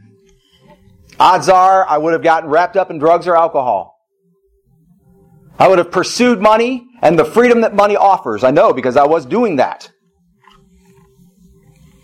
Dan Stevenson, outside the gospel of Jesus Christ and the fruit that it makes in me, is a worthless piece of dirt doomed to go back into the dust and soul rot in hell for eternity. That's who I am if it were not for the gospel of Jesus Christ and the effect that it has had in me and he has had in me. If you can't boldly understand and faithfully proclaim and gently deliver, you need to understand you still think it's something about you is good. You still think it's something about you is worthy of eternity. I'll tell you what about you is worthy of eternity. It's the love of Jesus Christ. That's what about you. God made you, started you. You're intelligent. Yes. You're capable. Yes. You can fix it. Yes. You can break it. Probably. Yes. You can do a lot of things, but ain't none of that any good outside of Jesus. Jesus said, outside of me, you can do nothing. And Until you figure that out, you're still thinking about some kind of gospel that's just blessing you because you're a pretty good person.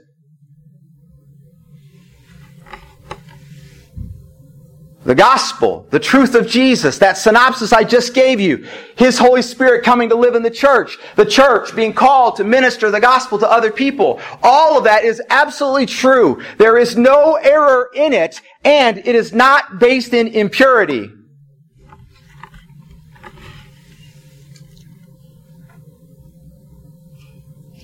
You just can't do what you would otherwise want to do. But you can do everything He wants you to do. You're able. and he will make you able beyond your wildest dreams.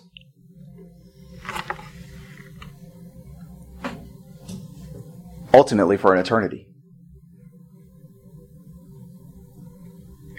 This gospel that we're talking about also did not come by way of deceit. That means we were not deceived, tricked into believing what we believed. We actually believed it because it was actually true. It didn't come by any way of deceit. There are those who will pay you. They will literally pay you money to be saved. They'll flatter you.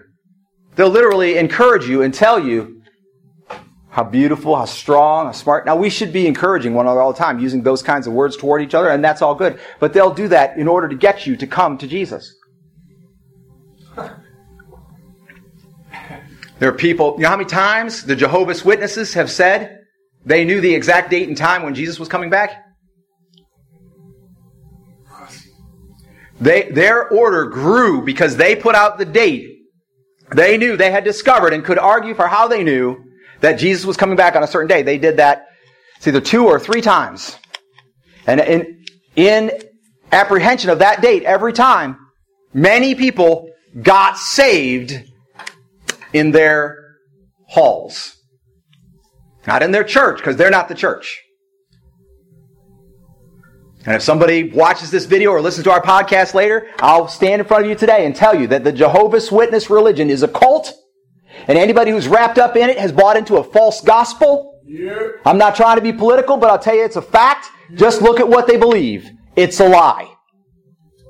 It stands in contrast to Jesus Christ. So they get people to come. Years ago, I don't know, if Josh, if you remember this, Josh was working at a little grocery store downtown in Toledo. And there was a guy who came in, he was talking to him, and he was interested in things of Christ, but really what he, was in a bad spot. He didn't have anywhere to live. He needed some help. That's basically his profession. So Josh called me up and he said, you know, if he, he's going to come in again tomorrow, he's been coming in day after day, what, what, what I tell him? And I said, well, first of all, you tell him, we'll help him. we'll figure it out. Share Jesus, tell him about Jesus, whatever. But the next time he came in, he had run into two Mormon guys who were living downtown. And those guys brought him with them to live in their apartment. They get, put a roof over his head. And they told him about their version of the gospel. They told him about Mormonism, which is not the gospel. But he believed it because they did something for him. Because they showed him compassion. Or their version thereof. And unfortunately, if he believes the gospel, that is what the Mormons teach, that means he didn't, he's not going to heaven. He's not accepted Jesus Christ as Lord and Savior. He's not become a follower. Now, that doesn't mean there can't be a person who calls themselves a Jehovah's Witness wrapped up in that false gospel that's saved, or the person that calls himself Mormon, but they're actually saved. It can happen. But those religions are false religions. They're cults and they're teaching lies. A warped version of the gospel that does not lead people to Jesus. But amazingly, they have continued to faithfully and boldly proclaim it in the middle of opposition. Even gently. But they've left out the truth. It's in error. And it, and people are led to it out of their desires to be part of something. The gospel that we preach, the gospel that we teach is boldly, gently, faithfully delivered in the middle of and over opposition. That gospel is not in error, and it is not of impurity, and it does not come by way of deceit. That's why it's so important that if you're witnessing somebody and they ask you a question, they say, well, what about this? If you don't know the answer, you don't make it up. And you don't say, I think it's this. You say, I'll help you find the answer and we'll be sure. Because our gospel doesn't come by way of deceit. Also, our gospel, and the last thing on this list, is, is not fruitless. Those who believe and receive Jesus Christ as Lord and Savior, those who come into relationship with Him and He comes and lives in them through God's Holy Spirit, will be affected. They will be changed. They will deliver a fruit into their lives that could not have otherwise been there. It will be not a fruit of impurity, not a fruit of deceit, not a fruit in error. It will be good things. Love, peace, patience, kindness, and you know the list, or you can look it up, Galatians 5.22. I could probably do the whole thing, but you get the point. God is doing a work in His church. And if God is not doing a work in you, then you need to go back and look at the gospel of Jesus Christ such as it was delivered unto you and make sure that it was delivered not in error, not in impurity, not in deceit. You need to ask yourself, is, is it a boldly proclaimed, gently delivered, faithfully delivered, in the midst of opposition, over top of opposition gospel, or is it not? This will lead them to us and we will have to do a little less hunting to find somebody because they will see the difference, they will know the difference, and they will come looking. The third point, then, is that we were able to do this. We are able to do this because, number one, we were approved by God to be entrusted with this message.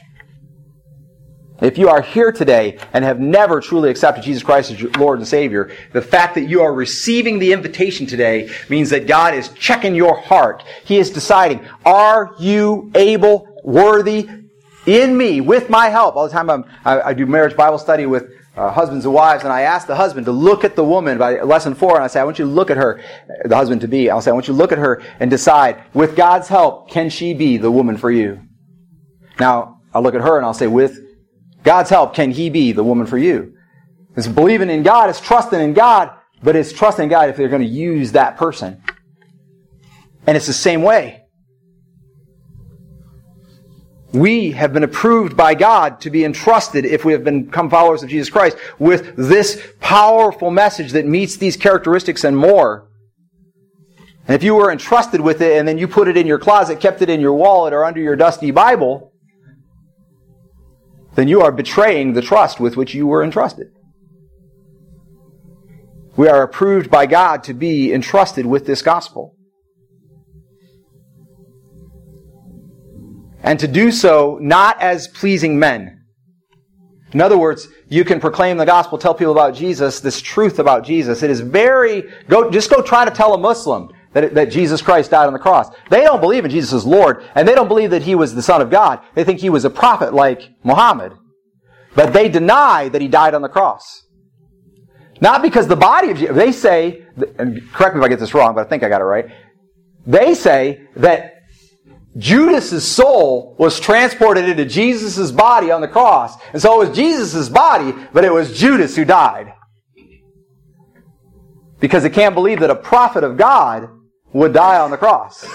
You follow my logic? Just go try to tell them Jesus died on the cross.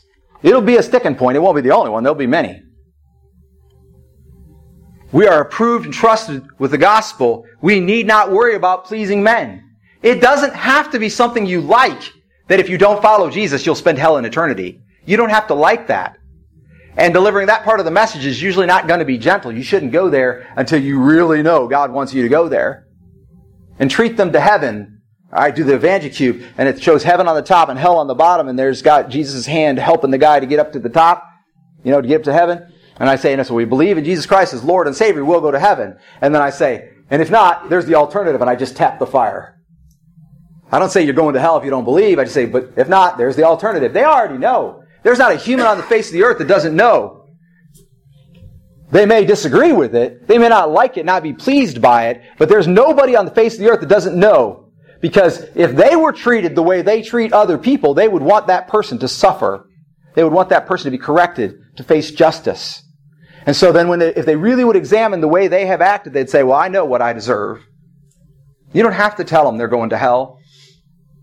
They already know it. The fact is, if they are not knowing Jesus, and to some degree, they're already living the beginnings of it.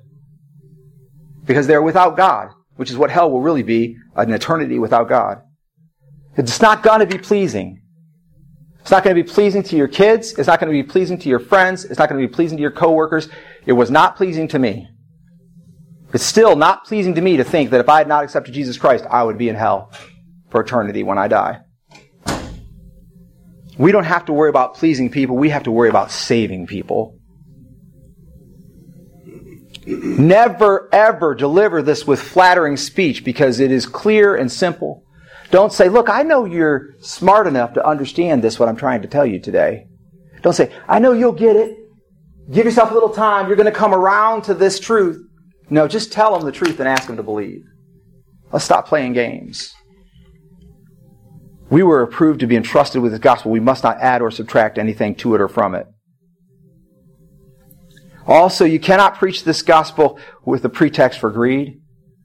Entrusted with the gospel such as it is, we cannot benefit by it. Do you understand me? We do. There's nothing you can do about it, but it's got to be totally in the Lord's hands. If you think you're following Jesus to get healed, to feel better, to help your relationships so you'll do better, I, I can't tell you how many people come to church and they go, I really need God in my life. Yes, you do. Not the way you think, not what you're saying, not as a protector, a provider to give you a bunch of stuff, but you need God in your life. Ultimately, He is the only thing you need. But we're not there yet. Don't do it because you love them more than you love somebody else. The saved need Jesus. There is, Jesus said, the resources are in the harvest. So our church will be blessed and grow and be financially successful. We will do well. There'll be more money in the deacon's fund, which means if you can't pay your rent, there'll be somebody to pay your rent for you. If you go tell more people about Jesus, there's a bigger safety net. It's more comfortable. The room will be more filled. You'll have more authorization, more authentication. You'll know that the gospel is true because there'll be more people coming, right? So the 2,000 people that sit in the mega church that preaches a prosperity gospel that has nothing to do with Jesus, they don't even mention the name of Jesus for six, nine months at a time. There's, their gospel is more authenticated, right? Because they have more people. No, that's a lie. That's what the world would teach you. You cannot deliver this gospel into the world believing that you will benefit by it. Otherwise, you are a sorcerer, not a Christian, and you're still going to hell.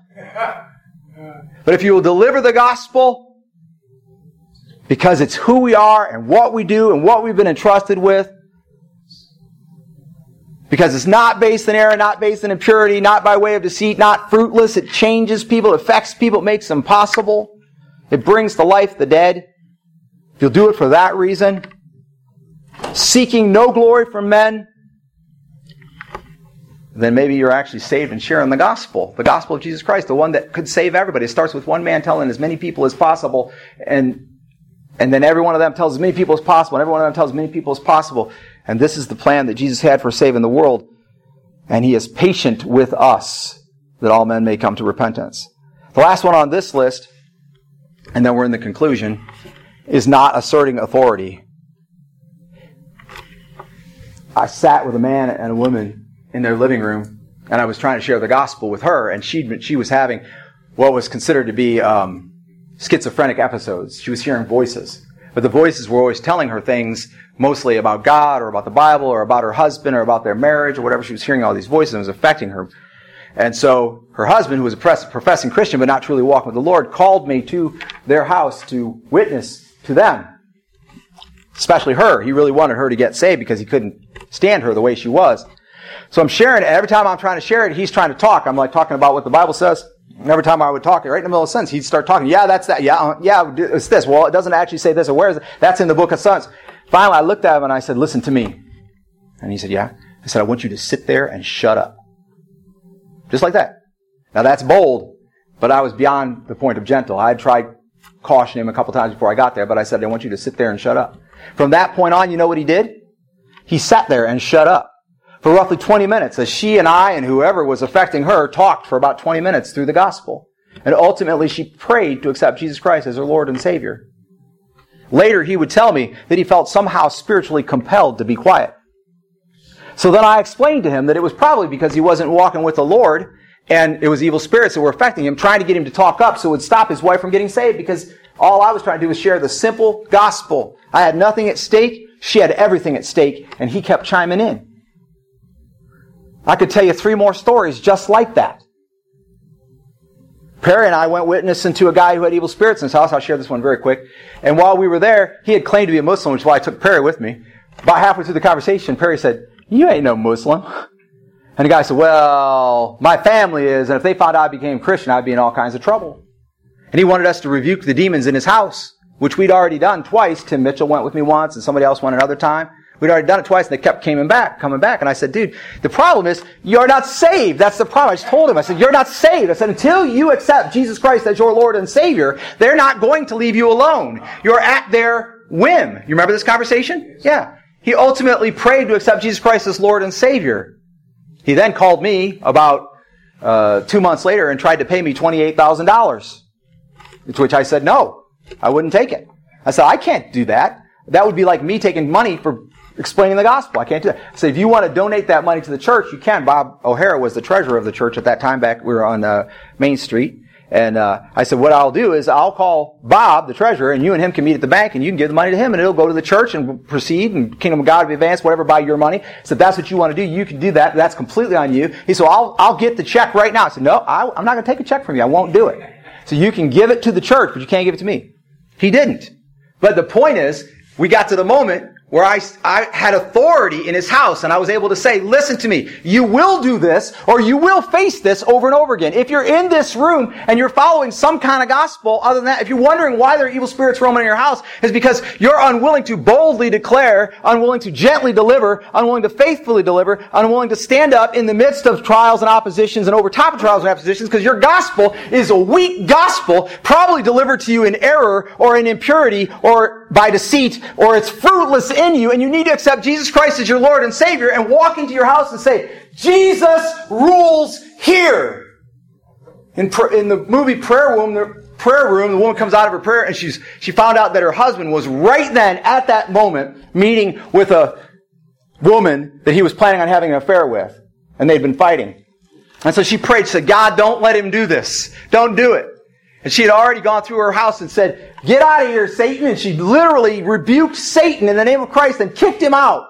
And so she's in, she's in praying for her husband. She said, don't let him do this. And he's at dinner. All of a sudden he starts stomach getting upset. And he's like, oh man. He goes to the bathroom. He's like, I'm going to have to pass on this. And he goes back to the woman and says, I'm sorry. I'm not feeling well. I'm going to pass on this. And then the next day he loses his job. And he comes to his wife and he says, I lost my job. And she says, God's going to take care of us. We're going to pray about this. And he's like, why aren't you coming at me? Why are we not fighting and arguing like we always have done? And she said, because God is in charge here. God is in charge of me. I am a Christian. And I love you. And I want what's best for you. I had a young, a young man was coming to church here and he wanted to meet with me. And so I met with him and he said, well, I got these three problems. I'm supposed to do this, this, and this I got to deal with. What do you want, what, what should I do? Problem number one, what am I supposed to do? And I said, well, that's not how this works. And he said, well, I just want you to tell me what to do. And I said, that's not who I am. I said, first of all, I'm not your pastor. You're not part of my church. So I'm just here as your friend today. So you want me to tell you what the Bible says, I'll tell you. And we'll figure it out together. And he said, no, that's too much work. I just want you to tell me. There is a church in the city of Toledo, and if Tony Tate was here, he'd witness this because he's been in that situation, where they'll tell you what to do. So if you want to follow Jesus and you need somebody to tell you what to do, you can go to that church. It's not the gospel. You probably aren't saved. You probably won't get saved there, but you can go there and they'll tell you what to do. And it's not just one church. There are churches like that all over the world will tell you what to do. But guess what? I'm not going to tell you what to do. I'll tell you about the gospel. I'll tell you what God wants us to do. Now you decide what you're going to do. That's what our invitation is all about. I don't stand up and I say, okay, Aaron, you've been going through some stuff. Come on, come respond to the invitation. And many times I stand up here and there's nobody to respond to the invitation. And if there isn't, there isn't. If you don't need to respond, don't. But if God puts it on your heart to do so and you don't, then you answer to Him. I have no authority over you. However, God has measured my heart and has entrusted to me the gospel of Jesus Christ. And I'm entrusting it to you because I believe that He's called you to do and be what it is we're talking about. And you need to respond. But I'm not going to call you out. I'm going to tell you to respond. I'm not going to make you feel guilty if you don't. Lots of churches, because they don't want to do that, they just cancel the invitation altogether. But if there's no invitation, there's no gospel. The conclusion is simple. It's this. Once affected by this truth and the God given encouragement that they're talking about, which comes not based in error, not based in impurity, not by way of deceit, not fruitless, boldly, gently, faithfully, that God giving encouragement that comes, you will never be okay again. That's what I figured out. See, this is what happened to me. I started attending East Toledo Baptist Church. I went there for six months and I started thinking what they were saying was true. So then I realized on Sunday morning I couldn't be anywhere else because the truth was there. So I always came to hear the truth. Something was affecting me, but I wasn't saved, so I didn't know what it was. And I started saying, I got to do something. because I know this truth, if I don't respond to it, I'll never be okay again. Finally, after six months, I was sitting in the back pew and I said, I've got to do something. It was like, like something was pushing me up out of my seat. Something had grabbed a hold of my heart and was pulling me forward to tell the church that I would live for Jesus. When I turned my foot out, I was so afraid of going up there. I didn't think I could walk down the aisle, but as soon as I turned my foot out, the next thing I know, and I, I've rehearsed this in my mind now for 26 years, the next thing I know, I was standing nose to nose with the pastor like this, telling him I wanted to live for the Lord Jesus Christ. I didn't have to walk the aisle because as soon as I went like this, I was there. You say you don't believe in teleportation? Well, all got, I blacked out or something, and I was there. Because I knew as long as I knew this truth about who Jesus was and what he had done and what he wanted to do in me and through me, I would never be okay again unless I responded, unless I did what it was that he was calling me to do. And so I did it. And then I started living it. And then this is what happened. I'm being transparent here. Bad things happened. I ran into opposition, ran into difficulty. Things fell apart. Things didn't go the way I wanted them to. This last week, twice. This last week, twice, I was so angry. I was literally ready to hurt someone or something. Twice in one week. One of them had to do with a, a dear friend of mine. It was a difficult spot, and I, and I felt like that person had been betrayed. They betrayed themselves, and I was ready to hurt somebody. And I had to call and confide in a brother. And I'm sure he heard it in my voice and would testify if I gave him permission to of what I was saying. It was a confidential conversation. But, and then there was another time. And the other time I confided in my wife. And I told her, I said, you don't understand. I am so angry right now. I am literally ready to hurt. I'm like going to explode. I have to say this. I have to get it. You have to hear what I have to say. And we have to try to figure out what we're going to do about this because it is an injustice and we've got to fix it. I was so angry. But in the midst of that, I thought, well, but I'm okay. But that's not in the gospel. Child of God is in the gospel heir and joint heir of Jesus, that's in the gospel. Headed for eternity in heaven, that's in the gospel. Saved from the judgment that will come on the day Jesus returns again, that's in the gospel. None of those things sound like okay. If at the beginning of the football season, the coach came and he said, listen, I know for a fact, I had a time machine, I traveled to the end of the season, I saw us winning state. Right? We went all the way through the season, good enough record, whatever that was, and we went to the playoffs and we won, and we went to state. I read the headlines. I know for, I've, I've just come back from a time machine. I know for a fact that I have that this team, the team that's right here in this room, we won state this year. I know it because I was there and I saw it. Can't be changed. If the team believes him, they can't be okay after that right? They're not going to go, oh, you know, we just gave up a touchdown, but we're okay because at the end of the season we win state. They're going to go off the field. You know how they like shake their finger in the fist of another player? They're going to say, yeah, but we win state, baby! Not okay, right? If we win in the end, we're not okay. We're great. If Jesus is actually building a mansion for you in heaven right now with the color furniture you like, you're not okay. You're not okay when you're dying. You've heard the song uh, Eyes, of, Eyes of the Storm, possibly. If you haven't, look it up. Ariana and I were singing it like two days in a row, singing it. We've it like 40 times, and I still can only remember like 10% of the words, but when he's singing, I can do more. You get that notice? That there's nothing more they can do? That it's not going right, and there's nothing you can do to change it, and you're just like, oh, if only I could just elevate myself to be content like the Bible says I should be right now. Baby, that ain't the gospel of Jesus. The gospel of Jesus is you are a child of God. Your Lord and Master Jesus paid for your sins. You will never see the burning of hell, but you will see the glory of heaven for eternity you're not okay. You are soaring above the tribulations.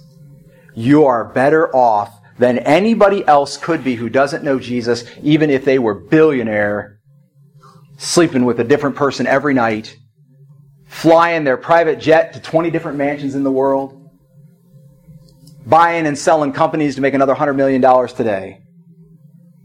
you're not okay. You're better than that.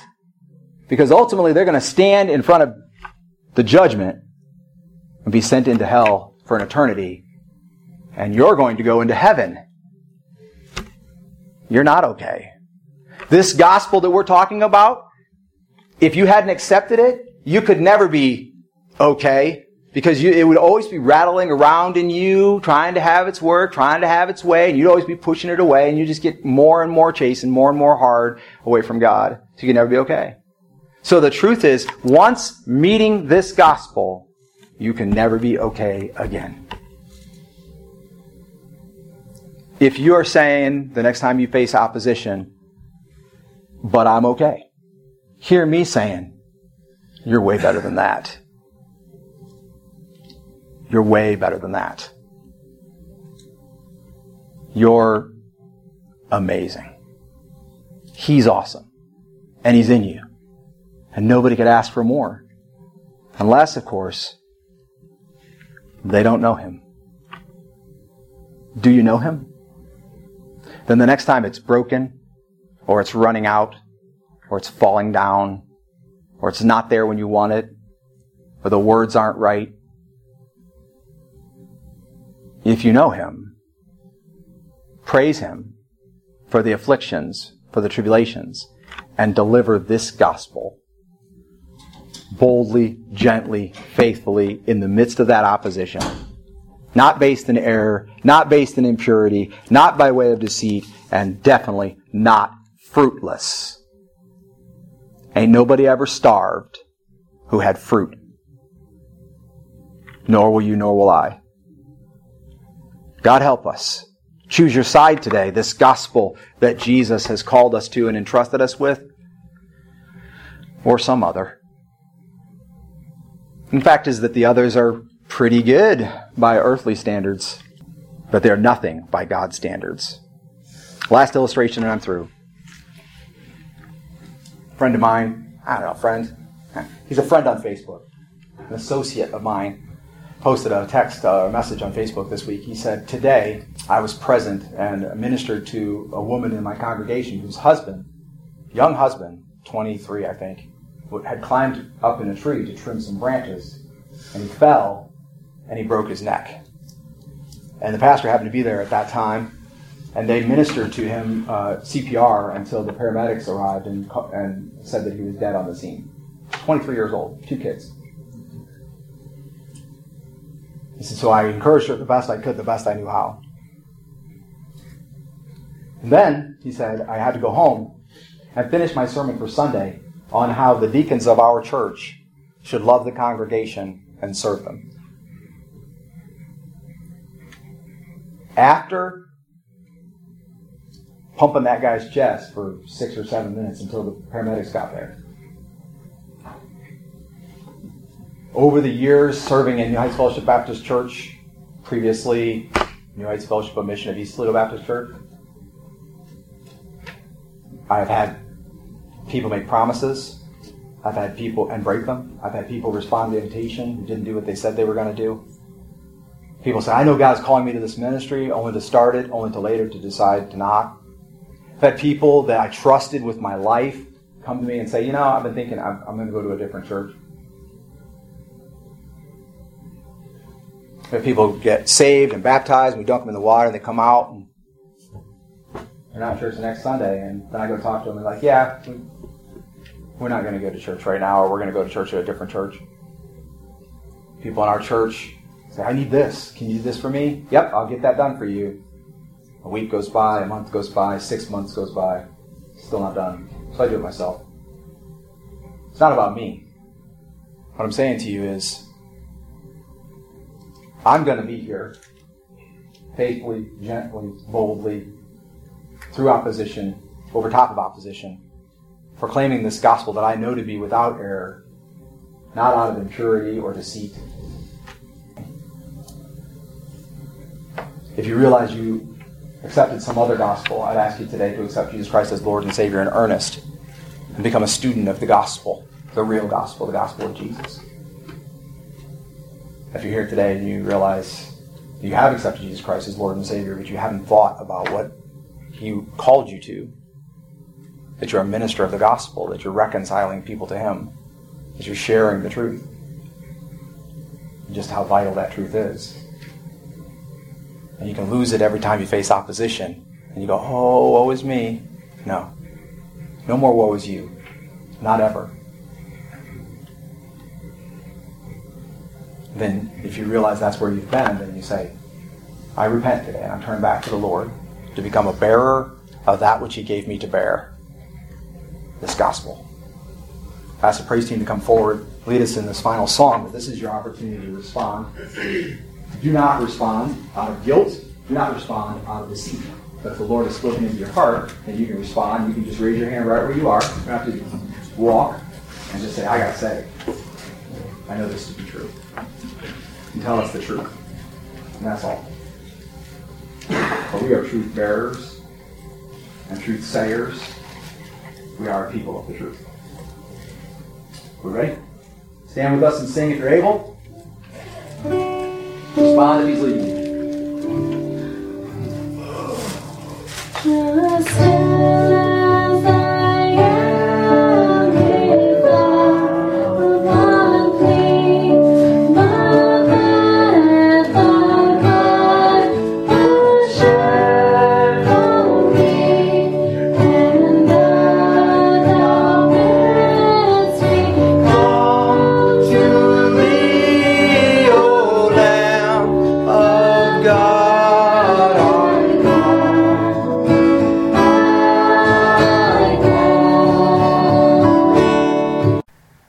Thanks for joining us for this podcast from New Heights Fellowship Baptist Church of East Toledo. A word of encouragement to you today. I hope you really enjoyed and grew from this podcast. And then uh, please check us out online at uh, churchtoledo.com and also download our app now available in Google Play Store and on the iOS uh, app system, however you say that. Anyway, so download it. It's Life, the number four, Toledo. Life for Toledo. That's the name of the app. And there's opportunities on there to serve and also opportunities to be served with groceries if you happen to be in need and in the Toledo area. Just want to know what's going on. Please download that app. Then, uh, if you like it, give us a nice review and uh, pass it on to all your friends and let everybody know about it because we want to get as many people in that community as we possibly can